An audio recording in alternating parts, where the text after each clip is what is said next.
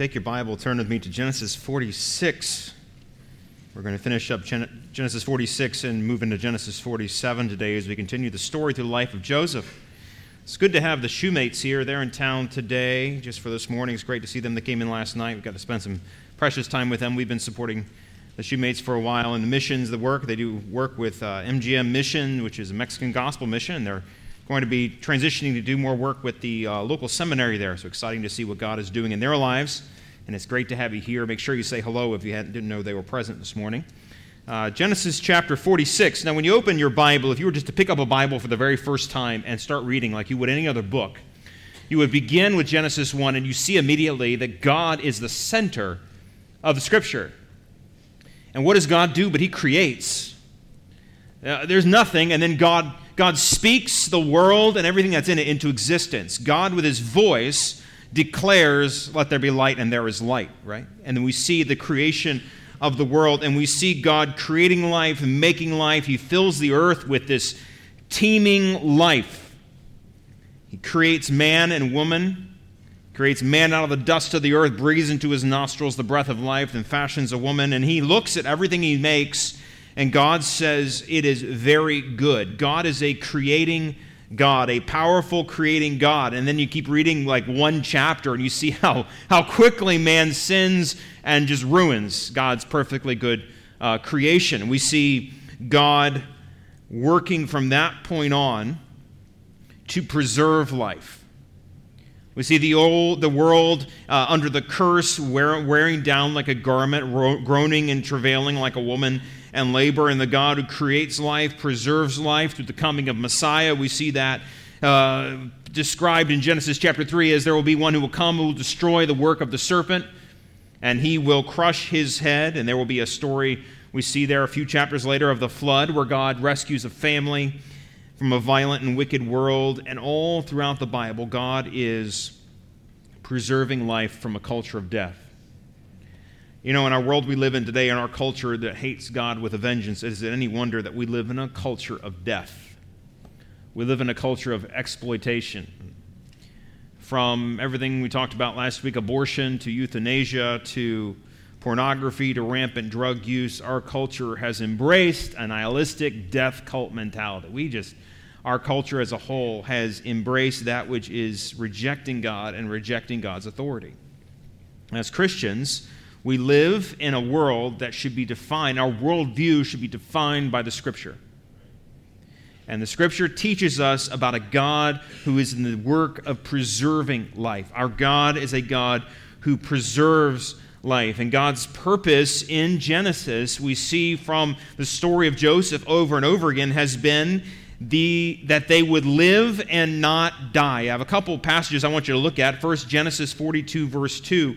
Earlier on, Jacob tells his sons to go to buy food in Egypt for this purpose. He says, I indeed have heard that there is grain in Egypt. We go to that place to buy for us there. Why should they go and buy food? That we may live and not die. And later, Joseph recognized the reason God had sent him to Egypt in Genesis 45 and verse 5. He says, Do not be grieved or angry with yourselves God, because you sold me here. God sent me before you. Notice, why was he there? To do what? To preserve life. God has an interest in preserving life. The story of Joseph as a whole fits within God's work of seeking to save people from death. That is what God is doing. God delights in preserving life, and He chooses to preserve life in a very unique way in these chapters. Let's look at God's Word. Before we do that, though, let's pray and ask God's blessing on our time together. Lord Jesus, we thank you this morning that we can gather like this as your people in this room and we can open your Word. We pray for the time that we have set aside that your Spirit would speak to us through the power of your Word. We thank you that you have spoken and that you've given it to us in your word. May we believe it and may we work your word out in our lives. I pray that we would have a life and a heart of faith towards your truth. And Father, no matter where we are, no matter where we find ourselves on the journey of life or in our faith journey, may we take that next step this morning of living a life of faith, believing the God who is preserving life. In Jesus' name we pray. Amen. Let's look at chapter 46, beginning in verse 31. We're going to pick up where we left off last week, towards the end of chapter 46, and we will see God preserving life in some very unique ways. First, we see God preserving life through a separation. Through a separation. God provided for the family, He worked to preserve their lives by separating them from the dominant culture around them. Look with me in verse 31. It says, Joseph said to his brothers and to his father's household, I will go up and tell Pharaoh and say to him, My brothers and those of my father's house who were in the land of Canaan have come to me, and the men are shepherds. For their occupation has been to feed livestock, and they have brought their flocks, their herds, and all that they have. So it shall be when Pharaoh calls you and says, What is your occupation? that you shall say, your servant's occupation has been with livestock from our youth even till now, both we and all of our fathers, that you may dwell in the land of Goshen. For every shepherd is an abomination to the Egyptians. We find in this story a very interesting thing happening. First, there is a plan for a unique place God has designed it so that the people, as they come out of the promised land and settle in Egypt, will be settling not in the cities with the people, but in a separate place in the land of Goshen, which is a very fertile plain area. Uh, fertile, uh, it's right off from the Nile Delta area, and it would be a perfect place for them for their for their um, cattle to graze. So Joseph says he's going to intervene on their behalf. He's going to go to Pharaoh. He's going to tell them that they've arrived there on the outskirts of Egypt and they need a place to stay. They want a place that will support all their livestock. Now, Goshen, if you look in your Bible maps, you'll notice that Goshen is just far enough away for them to raise their livestock, but it's far enough away that they will not be influenced by the cultural strength of the Egyptian culture. They would not be inundated with Egyptians, they would not be swallowed up into Egypt. This is part of God's plan for the nation of Israel that they be a unique people set aside and not part of the other nations. So in verse 32, how does he do this? He tells them, Your occupation is shepherds. You're going to be feeding livestock. It's interesting here, they're not going to be a drain on society. In fact, they're bringing their flocks with them, they're bringing their animals with them. And then in verse 34, it's very interesting to me that Joseph tells them that they must be honest about their occupation, they must be straightforward in their dealings. Jacob was not exactly known to be someone who was honest. If you know anything about Jacob and know anything about his father and his grandfather, they often, when they were in a foreign place, maybe Egypt perhaps, they might lie about their relations, maybe with their wife, I don't know. They might say something that would perhaps lead Pharaoh to doing something that would, mani- they would try to manipulate foreign powers by lying about themselves and their occupation, often. And Joseph says, No, no, that's off the table. We are going to be straightforward and honest. You are going to tell them exactly what you do. Why? Because the Egyptians don't like you. The Egyptians are not going to like you if you're a shepherd. The Egyptians think shepherds are an abomination.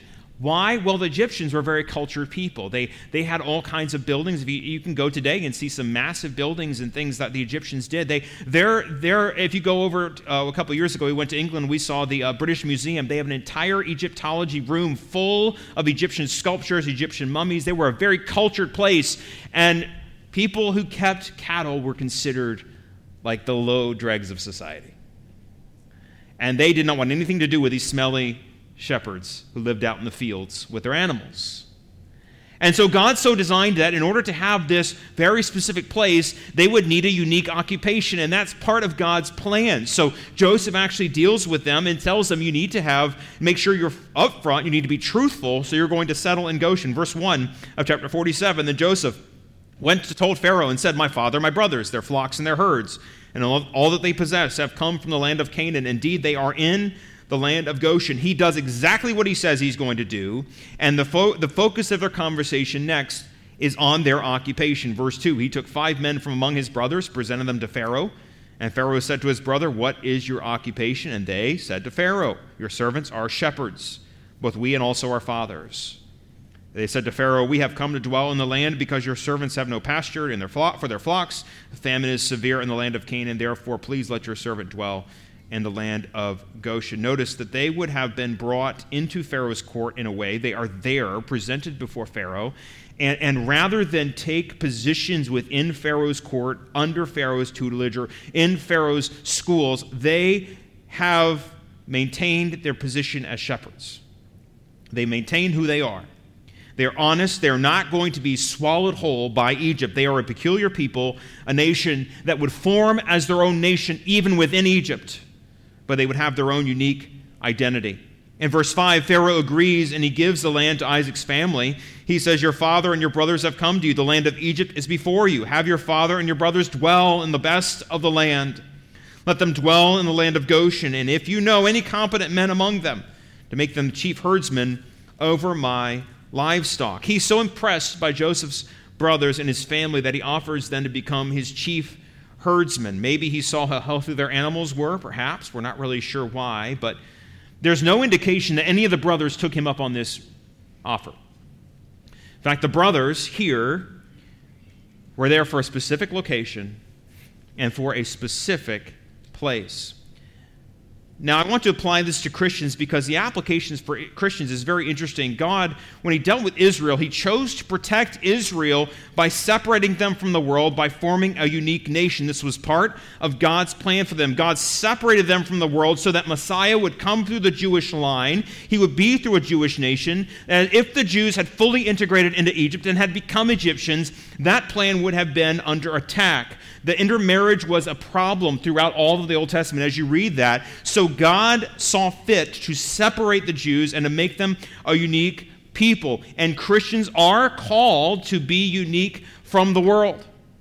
Christians are definitely called to be unique. 1 John chapter uh, 1 John chapter uh, 2, verses 15 through 17 says, Do not love the world or the things in the world. If anyone loves the world, the love of the Father is not in him. For all that is in the world, the lust of the flesh, the lust of the eyes, and the pride of life is not of the Father, but is of the world. And the world is passing away, the lust of it, but he who does the will of God abides forever. And what this means is that God primarily is telling us we should not adopt the thinking, the worship, or the priorities of the world. But notice this is very important.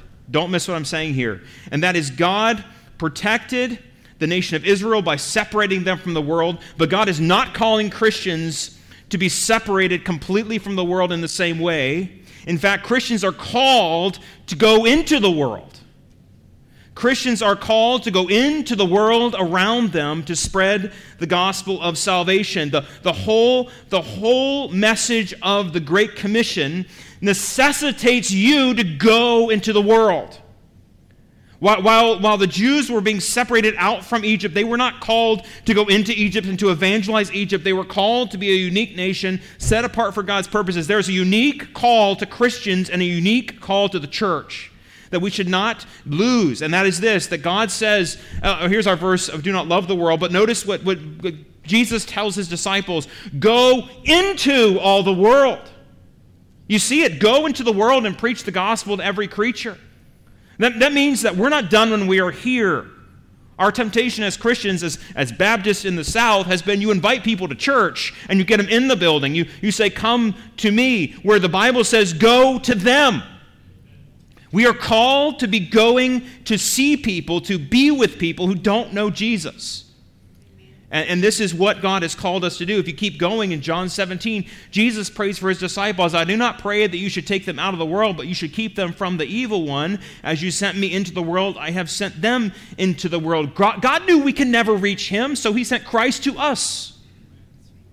So, so we are to go into the world. In fact, in Philippians, we're called to shine as lights in the sky. Do all things without complaining and disputing, that you may become blameless and harmless, children of God without fault in the midst of a crooked and perverse generation among whom you shine as lights in the world or lights in the sky or stars in the sky. You are to be in the midst of a crooked and perverse generation. And that makes us a little bit uncomfortable because we whole we like our Christian friends. We like our Christian community. We like to surround ourselves with people who think like us and who have our same priorities, but that is not a comfort that Christians should have.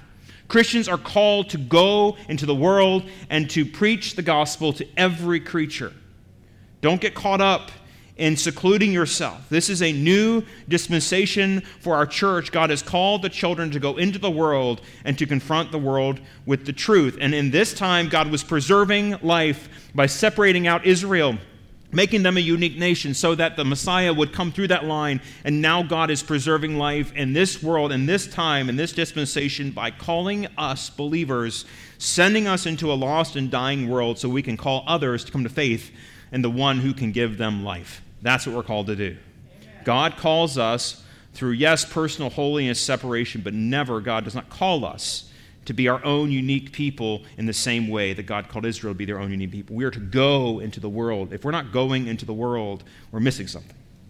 Go into the world. Secondly, notice that God is preserving life despite our perspectives. Now, one of the things that's the saddest part of Joseph's story, as we talked about at length last week, and I know it was heavy last week as I thought, talked about Jacob's life, as Jacob was a man of sorrow. Jacob was, if he was in a doctor's office today, they would prescribe him about four different antidepressants. Jacob faced extreme emotional turmoil and trouble. And I want you to notice what happens because Jacob, when he looked at his life, I want you to see his perspective on his life in verse 7 through 10. Joseph brought in his father Jacob and set him before Pharaoh, and Jacob blessed Pharaoh. And Pharaoh said to Jacob, How old are you? And Jacob said to Pharaoh, The days of my years of my pilgrimage are 130 years. Few and evil have been the days of the years of my life, and they have not attained to the days of the years of the life of my fathers and the days of their pilgrimage. So Jacob blessed Pharaoh and went out from before Pharaoh. Now, it is striking, I have to note, that it is Jacob who blesses Pharaoh, and always in the scripture, it's the, it's the greater who blesses the lesser. So Jacob here goes as, a, as an old man, one of the patriarchs, a shepherd, and goes in before Pharaoh, and he recognizes that he is, in this, sense, in this sense, the one who's greater in the room. And he blesses Pharaoh, and Pharaoh recognizes he's in the presence of a great patriarch, a great man. And he respects him. He says, How many days, how many are the days of your years? In our King James, New King James, it says, How old are you? But notice Jacob's reply. He begins by saying, the days of my pilgrimage. My days are like a wandering and unstable existence with no firm footing, no place to call home. I used to be in home and now I am wandering again. These days are 130 years. I've lived a long life, but the life I have lived has not been good. He says, My days have been few and evil, or hard, or bad. He's older than any of us will ever live. And he looks at his life and he asks the question where did all the days go? All the days that he had were evil, they were harsh, bad, hard. And it's not enough that the days he lived had been short, but the days he lived had been very unfulfilling. In fact, he says here, I didn't live up to the expectations I had. This is the greatest weakness of him as an individual. He tells Pharaoh, I did not attain to the days of the years of the life of my fathers in their pilgrimage. In other words, my dad and my granddad were really giants, and I never quite made it. My life's been a failure. He, he, he looks at his life and he sees himself as being extremely inadequate. He says, I judge myself to never attain what they had. He's extremely discouraged with his life. It's important that Pharaoh doesn't discount him. No one steps in and says, No, Dad, you're really pretty good. That was pretty, you know, you're a great guy or anything like that. Nobody says anything. But I want you to notice God's response to this. Although Jacob despised his life, you know, God, God blessed him in ways that he never could have anticipated. Look at verse 11. God is in the business of blessing life. Joseph situated his father and his brothers and gave them a possession in the land of Egypt in the best of the land. In the land of Ramesses, as Pharaoh had commanded, then Joseph provided his father, his brothers, and all his father's household with bread according to the number of their families. They got a possession, the best of the land. And we're going to see a comparison in just a moment that the people of Egypt did not fare quite as well. But God blessed Jacob. His assessment of his life was my days were few and evil, but God was still blessing. His perspective did not change the fact that God was blessing. They had as much food as they needed. Verse 12 tells us the famine that would oppress them, or had oppressed so many, would not oppress them because whenever they needed something, they had it. In fact, Joseph provided for his fathers and his brothers according to the number of their families. In other words, everybody had whatever they needed. Nobody was hungry. Joseph provided what they need. God provided through Joseph a way to preserve life, despite Jacob's perspective that his life was a wreck. Jacob looked at his life and he says, I have lived a terrible life. My life has been a loss. I am, I am depressed about my life. I am, I am looking at my life as evil and short. And God still blessed. God will bless despite your perspective. You may have a bad perspective about your life. You may look at your life and you may say, My life stinks. My life is terrible. My life has been nothing. It has been barren. My life has been horrible. I have made all the wrong decisions in all the wrong times, and, and God has not blessed me. But you know what? God is blessing people, and you have to open your eyes to the blessings of God.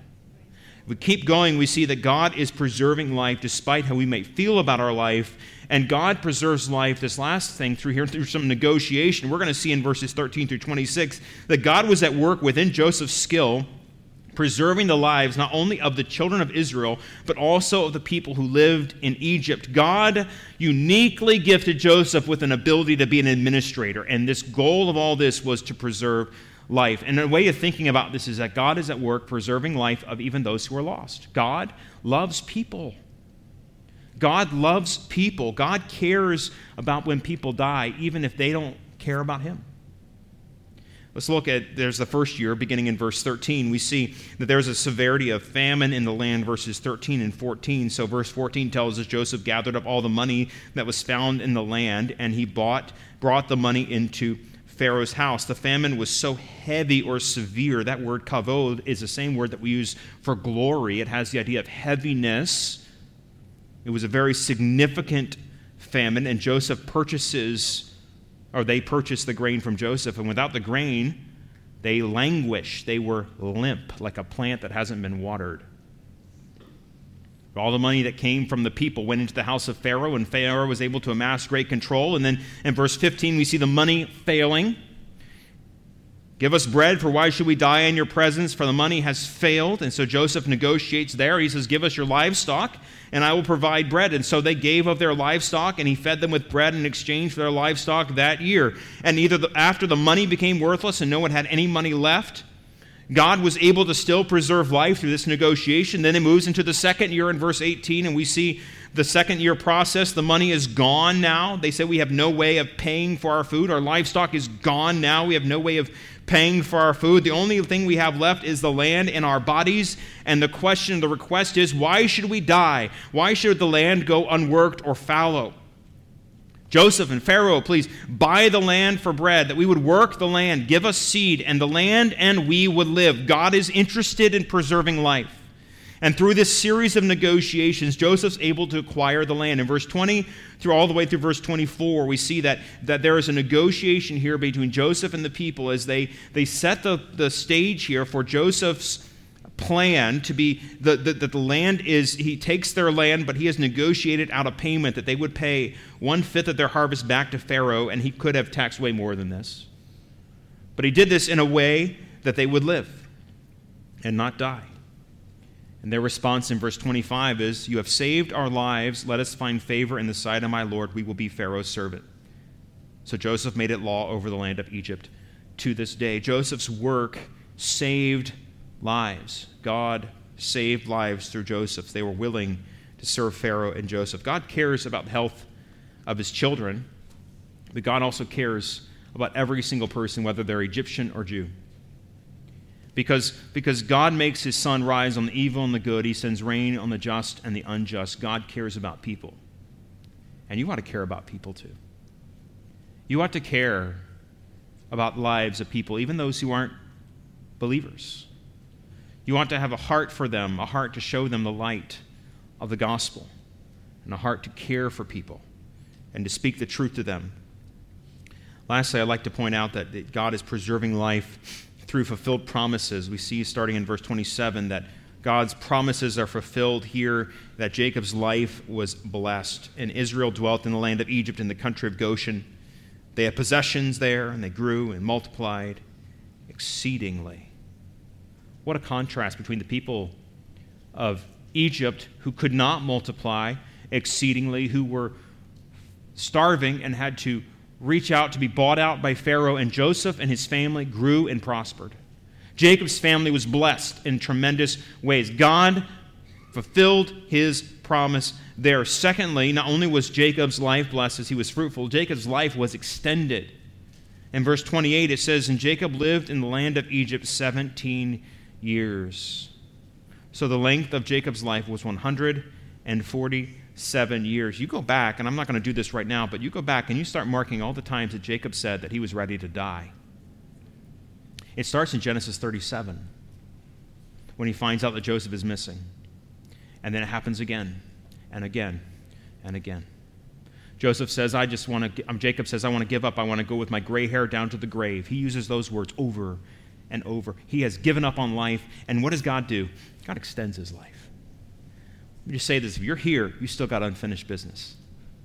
If you're here, God has a plan for you. Don't give up. You older folk, we have a great uh, group of people in our church, a lot of diversity. We have little kids, we have older folks, we have the elderly, we have all different you know, age groups. And I think it's amazing the attitude of some older folks that they say, God's got me here for a purpose, and I'm excited about doing that, whatever it is, whether it's just encouraging or whether it's, you know, being a help to someone, whether it's passing wisdom on to someone. Don't sit around and say, I got nothing to offer. God, God has you here probably longer than you think. And you know, some of us have had uh, have friends and have loved ones who've had very short lives, and of course, that always hurts and burdens us when that happens. But you know what? For those who God has given a long life, you want to thank the Lord for every moment, and God will extend your life until He's done with you. Amen. And at that point, then you can stop serving God because you'll be in His presence, and then it's time to worship God. You see, God has you here, and He will keep extending it, extending your life over and over again. But you notice his heart. His heart was in Canaan, the promised land.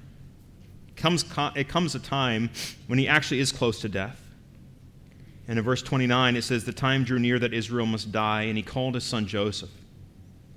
And he said to him, Now I have found favor in your sight. Put your hand under my thigh. Deal kindly and truly with me. Please do not bury me in Egypt. Let me lie with my fathers Carry me out of Egypt and bury me in their burial place. And he, Joseph, said, I will do as you have said. And, and he, Jacob, said, Swear to me. And he swore to him. So Israel bowed himself on the head of his bed, or on the head or the staff that he held there. Jacob's heart was to end up where God had placed him, which was the promised land. And he entrusts Joseph, none of the other brothers, he entrusts Joseph to be the one to carry this forward. He says, I, I want you to swear to me you will not leave me here. Take me back where God has promised our people to be. Now, God is a God of life. God is a God who makes life. Life is God's idea. God breathes life into humanity. He created life out of nothing. Every breath you have is a gift from God. He cares about human beings because human beings are made in the image of God. Now, hang with me for a second. Because God, as the giver of life, gives us the life in Jesus Christ in the New Testament. Now, when Jesus comes, the Bible tells us about his character in John 1 14 and 1 4. In him was life. And the life was the light of men. In John 5, Jesus says that as the Father has life in himself, that is, as the Father has the one who generates life, who gives life, who does not need outside sources to give life, so he has granted the, the Son to have life in himself. Jesus has life in himself. None of us can say that. We have life in Christ alone. But the Son has life in himself. We keep going. We see in verses like John 6 33 that Jesus calls himself the bread of life. The bread of God is he who comes down from heaven and gives life to the world. They said, Lord, give us this bread always. And Jesus said, I am the bread of life. He who comes to me shall never hunger, but he who believes in me shall never thirst. Jesus is that life giver, and he is the bread of life. What's the job of the good shepherd? Well, the thief does not come except to steal and to kill and to destroy. I may come that they may have life and may have it more abundantly. God is the giver of life because Jesus is the resurrection and the life. He who believes in me, though he may die, yet shall he live. Jesus is that life spoken of in John 14, verse 6. I am the way, the truth, and the life. No one comes to the Father except through me. We serve a God who is the God of life. He's the God who preserves life, He's the God who gives life, and through faith in Jesus' name, we can have life. John 20, verse 31. But these things, the book of John, are written that you may believe that Jesus is the Christ, the Son of God, and that believing, that is by believing, that through faith you may have what?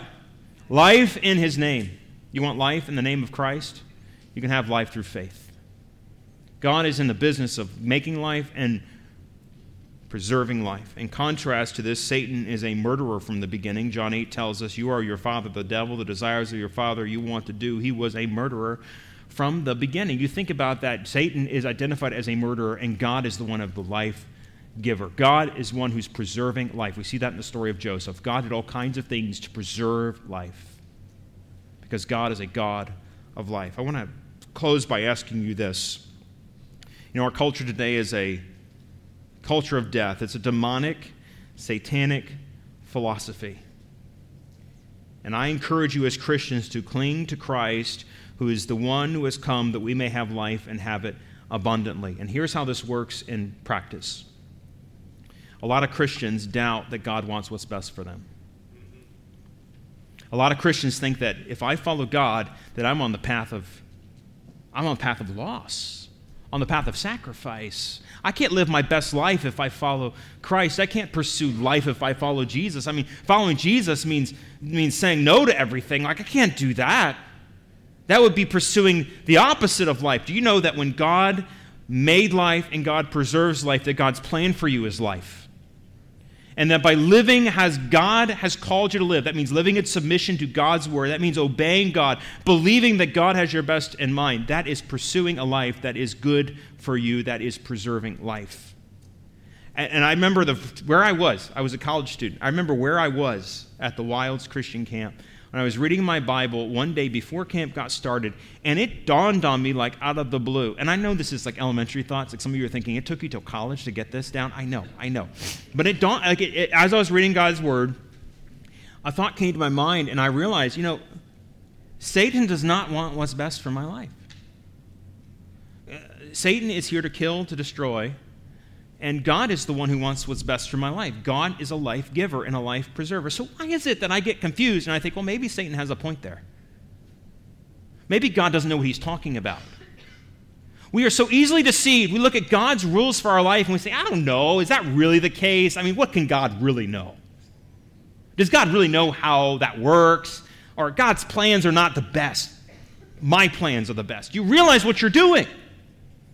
You're, you're going away from the life giver and life preserver, the one who is there to preserve life, the one who is there who gives life, who loves you and has your best in mind for you, who is doing everything he can. And we are just like Jacob sometimes. We look at our life and we say, Yeah, my life is pretty bad. Like I had all these problems and all these things. Don't you realize that without that, life could not have been preserved? Joseph said as much.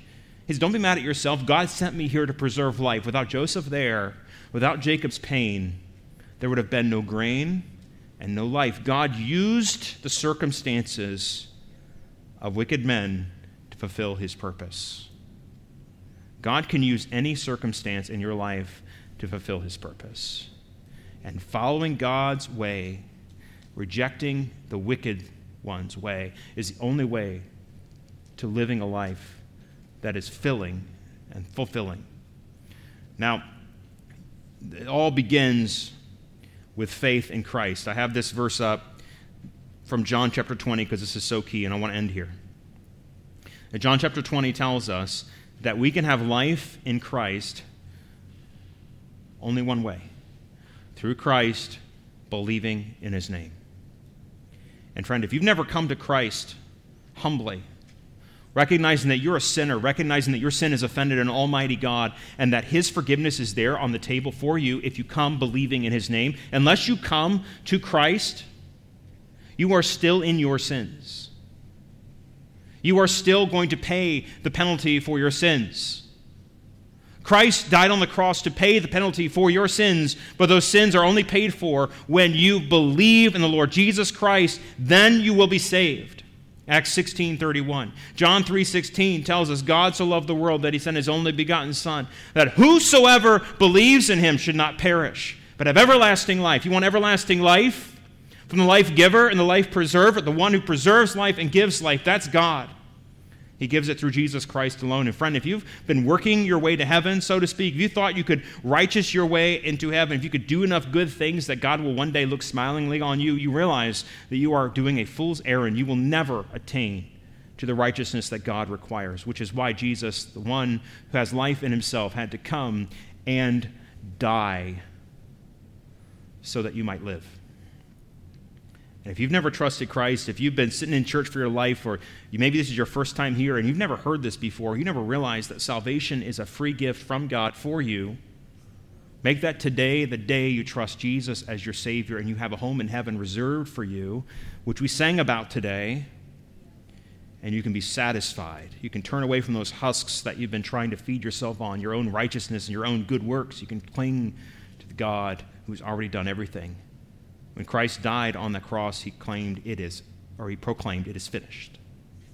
By proclaiming it is finished, meaning there's nothing left for you or me to do to earn our way to heaven, Christ did it all. Amen. God is the God who gave his life for us because he's the God who created life and he preserves life. What an amazing God we serve. Let's bow with prayer. Father, we ask today You'd help us to be people who are driven to your word and driven to submission to you, to have our life committed wholly to you, knowing that you are the God who has our best in mind. And you're doing things that are beyond our perspective. You're doing this, you're calling us to be to be in this world but not of this world, to be reaching this world with the message of Christ.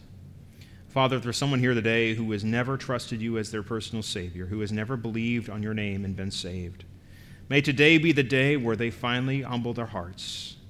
They confess their sin to you, Lord, believing in you and knowing that you are the one who has the power to forgive them. They would stop trusting in themselves, but they would trust in you once for all. Every head bowed and every eye closed. If you need to deal with God right now is the time to do it. As the pianist plays, I'd ask you to just bow your heart before God and say, Lord, please forgive me for my sin, whatever that sin is. Name it before God. Those of you who are not yet saved, I would ask you to put on your blue card. There's a little spot there. You can say, I'd like to talk to somebody, and you can mark on the back. I need to talk to somebody about how to get saved. I'll have someone open a Bible with me and show me from God's Word what Bible says about this. God does not want you to be ignorant about your eternal state. He wants you to know where you'll be if you happen to die on the way home today. Come talk to me. Ask somebody to share the Bible with you. We'd love to let somebody talk to you today before you leave this room.